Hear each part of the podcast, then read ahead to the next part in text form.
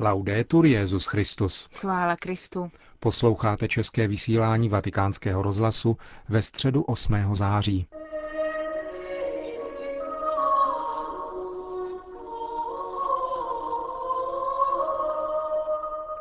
Dnešní generální audience se konala za účasti asi sedmi tisíc věřících v aule Pavla VI. ve Vatikánu.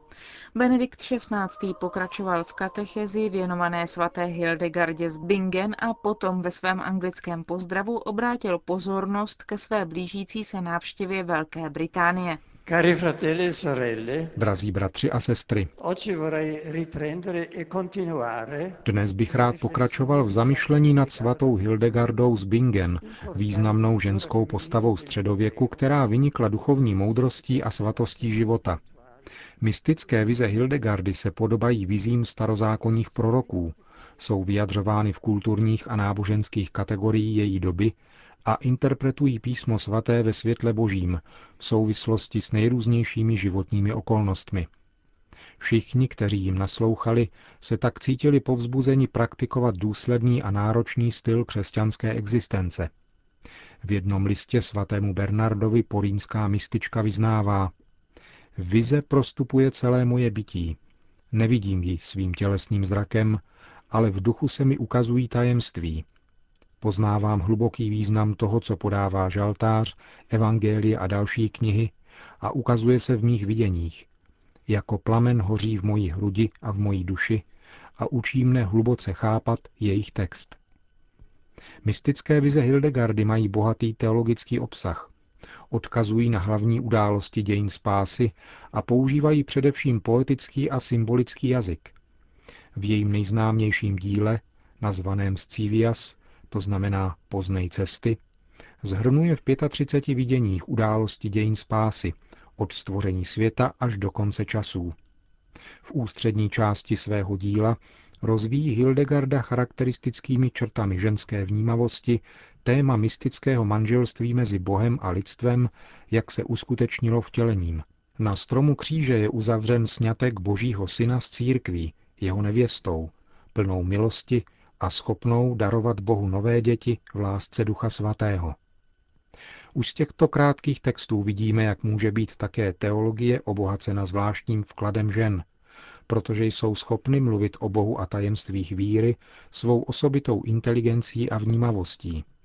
Povzbuzuj tedy všechny, které plní tuto službu, aby ji konali v hluboce církevním duchu, živili svou reflexi modlitbou a hleděli na obrovské a dosud částečně neprobádané bohatství středověké mystické tradice, zejména té, kterou představují zářivé vzory, jako je právě Hildegarda z Bingen. Porínská mystička je autorkou také dalších spisů, z nichž dva jsou obzvláště důležité, protože podávají, podobně jako Scivias, její mystické vize, jsou to Liber Vie Meritorum, kniha životních zásluh, a Liber Divinorum Operum, kniha božských děl, nazvaná také De Operatione Dei. V první z nich je vylíčeno jedinečné a silné vidění Boha, který oživuje kosmos svou silou a svým světlem. Hildegarda zdůrazňuje hluboký vztah mezi člověkem a Bohem a připomíná nám, že veškeré stvoření, jehož vrcholem je člověk, dostává život od Trojce. Kniha se soustředí na vztah mezi ctnostmi a neřestmi, poněvadž lidská bytost stojí denně tváří v tvář neřestem, které odvádějí z cesty k Bohu a ctnostem, které ji usnadňují. Kniha je pobídkou vzdálit se od zla, oslavovat Boha a vejít po ctnostném životě do života plného radosti. V druhé knize, kterou mnozí pokládají za její mistrovské dílo, popisuje opět stvoření, jeho vztah k Bohu a ústřední postavení člověka, přičemž vyjevuje mocný kristocentrismus biblicko-patristického zabarvení. Světice prezentuje pět vizí inspirovaných prologem Evangelia svatého Jana a přináší slova, jimiž se syn obrací k otci. Veškeré dílo, které jsi chtěl a které jsi mi svěřil, jsem přivedl k dobrému konci. A nyní jsem já v tobě, jako ty jsi ve mně, a jedno jsme. V dalších spisech Hildegardy se pak ukazuje všestranost jejich zájmů i kulturní vitalita ženských klášterů středověku navzdory předsudkům, kterými je toto období dosud zatíženo. Hildegarda se zabývala lékařstvím a přírodními vědami, jakož i hudbou a byla obdařena uměleckým talentem. Skládala také hymny, antifony a zpěvy sebrané v díle nazvaném Symphonia Harmonie Celestium Revelationum, symfonie souzvuku nebeských zjevení, které se radostně zpívaly v jejich klášterech, šířily atmosféru pokoje a dospěly až k nám. Celé stvoření pokládala za symfonii Ducha Svatého, který je sám o sobě radost a jásot. Popularita, které se Hildegarda těšila, byla pro mnohé pobídkou, aby ji interpelovali. Proto se nám zachovalo také mnoho jejich dopisů. Obraceli se na ní mužské i ženské kláštery, biskupové i opati. Mnoho odpovědí si ponechalo svou platnost i pro nás. Například jedné ženské řeholní komunitě Hildegarda napsala Duchovní život musí být pěstován s velkým zanícením. Zpočátku je námaha hořká, poněvadž žádá zřeknout se rozmařilosti, tělesných rozkoší a podobných věcí. Pokud se však nechá okouzlit svatostí, nalezne svatá duše sladkost a líbeznost v pohrnutí světem. Je třeba pouze inteligentně bdít nad tím, aby duše nechřadla. A když císař Friedrich Barbarossa způsobil církevní schizma tím, že postavil do opozice proti legitimnímu papeži Alexandru III. další tři papeže, neváhala mu Hildegarda, inspirována svými vizemi, připomenout, že také on, císař, bude podroben božímu soudu. Se smělostí, která charakterizuje každého proroka, napsala císaři jménem božím tato slova. Běda, běda tomuto ničemnému jednání bezbožných, kteří mnou pohrdají. Slyš, králi, chceš-li žít, jinak tě můj meč probodne.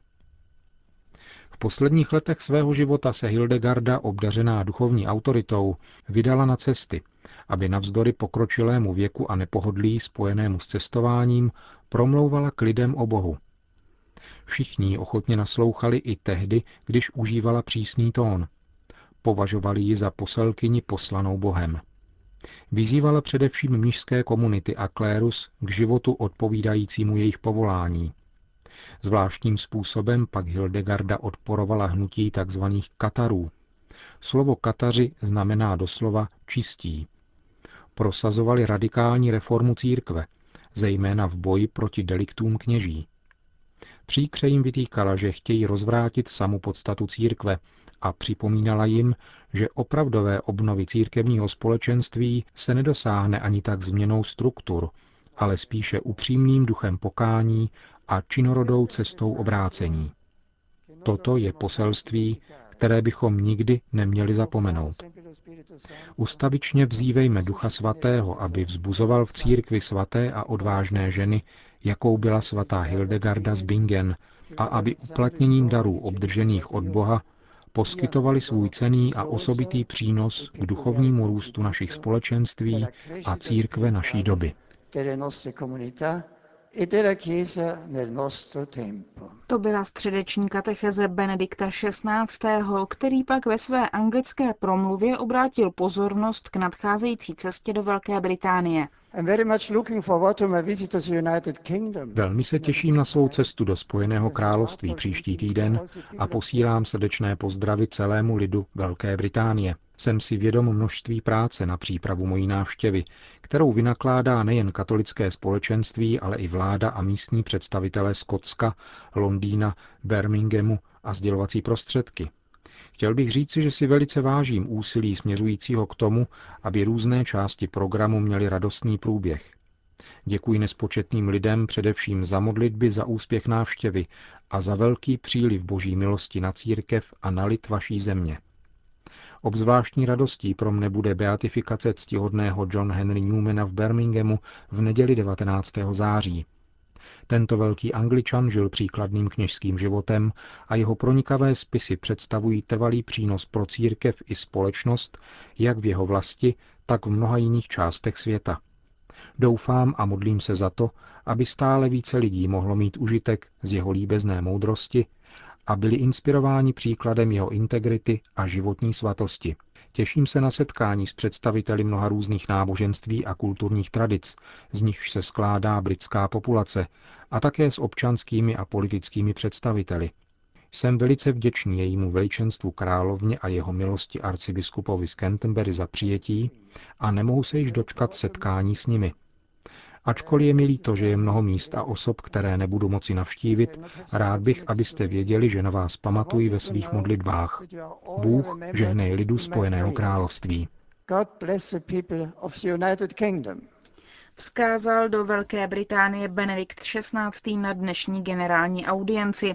Po společné modlitbě udělil všem apoštolské požehnání. Sit nomen Domini benedictum.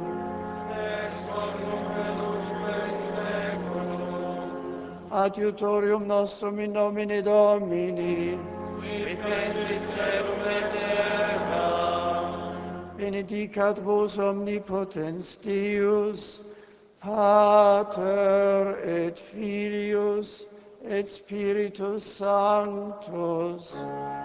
Amen.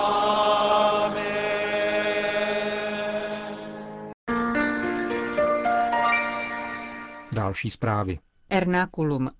Katolická kolej Johna Henryho Newmana v indickém státě Kerala propustila z práce profesora T.J. Josefa, kterému v červenci muslimové usekli ruku za údajnou urážku Mohameda. Přestože profesor Joseph vyjádřil lítost nad neúmyslnou urážkou náboženských citů, vedení koleje usoudilo, že zaměstnanec musí být potrestán. Jak dodává agentura Asia News, dostal nejpřísnější trest, jaký zná indický vzdělávací systém. Profesor Joseph nejen přišel o práci, ale byl také zbaven práva na důchod a veškerých sociálních výhod, na něž měl po 25 letech práce ve školství nárok.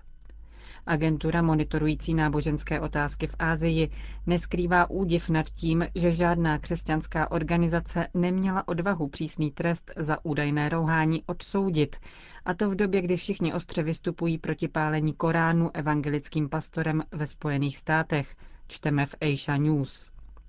Kauza profesora Josefa začala v březnu, kdy v textu připraveném ke zkouškám radikální muslimové označili některé otázky za urážlivé. 4. července při návratu z kostela se na něj počíhala skupina muslimů a před očima jeho matky a sestry mu usekli ruku a na dalších částech těla ho zranili. Londýn, Vatikán. Preface a kánon první papežské mše na britském území budou latinsky. Benedikt XVI. je bude celebrovat 16. září v největším městě Skotska, Glasgow. V rozhovoru pro deník Herald Scotland to potvrdil vatikánský ceremoniář Pater Guido Marini. Informoval také, že v latině budou hlavní části všech mší, které bude papež sloužit během této cesty. Šéf Papežského úřadu pro liturgické slavnosti vysvětlil, že latina má zdůraznit všeobecnost víry a kontinuitu v církvi. Řím. Co je to za sport, když se nezastaví ani při smrti z jednoho ze soutěžících? Co je to za sport, který slaví vítěze a vůbec si nevšímá, že před několika okamžiky někdo přišel během soutěže o život? Ptá se Edio Costantini, předseda nadace Jana Pavla II. pro sport, tváří v tvář smrti 19-letého japonského jezdce Shoji Tomizavi, který tragicky zahynul při velké ceně San Marina minulou neděli. Konstantíny pro agenturu SIR ostře kritizoval organizátory motocyklistické soutěže, kteří po smrti mladého Japonce závod nepřerušili. Pokračování soutěže ukazuje, že obchodníky se sportovní podívanou nedojme ani smrt jednoho z jejich atletů, řekl Konstantíny. Ačkoliv všichni vědí o rizicích motocyklismu, jde o věc etiky, připomíná. Komu leží na srdci výchovná hodnota sportu a úcta k důstojnosti člověka, musí uznat hodnotu lidské osoby, smysl života a smrti.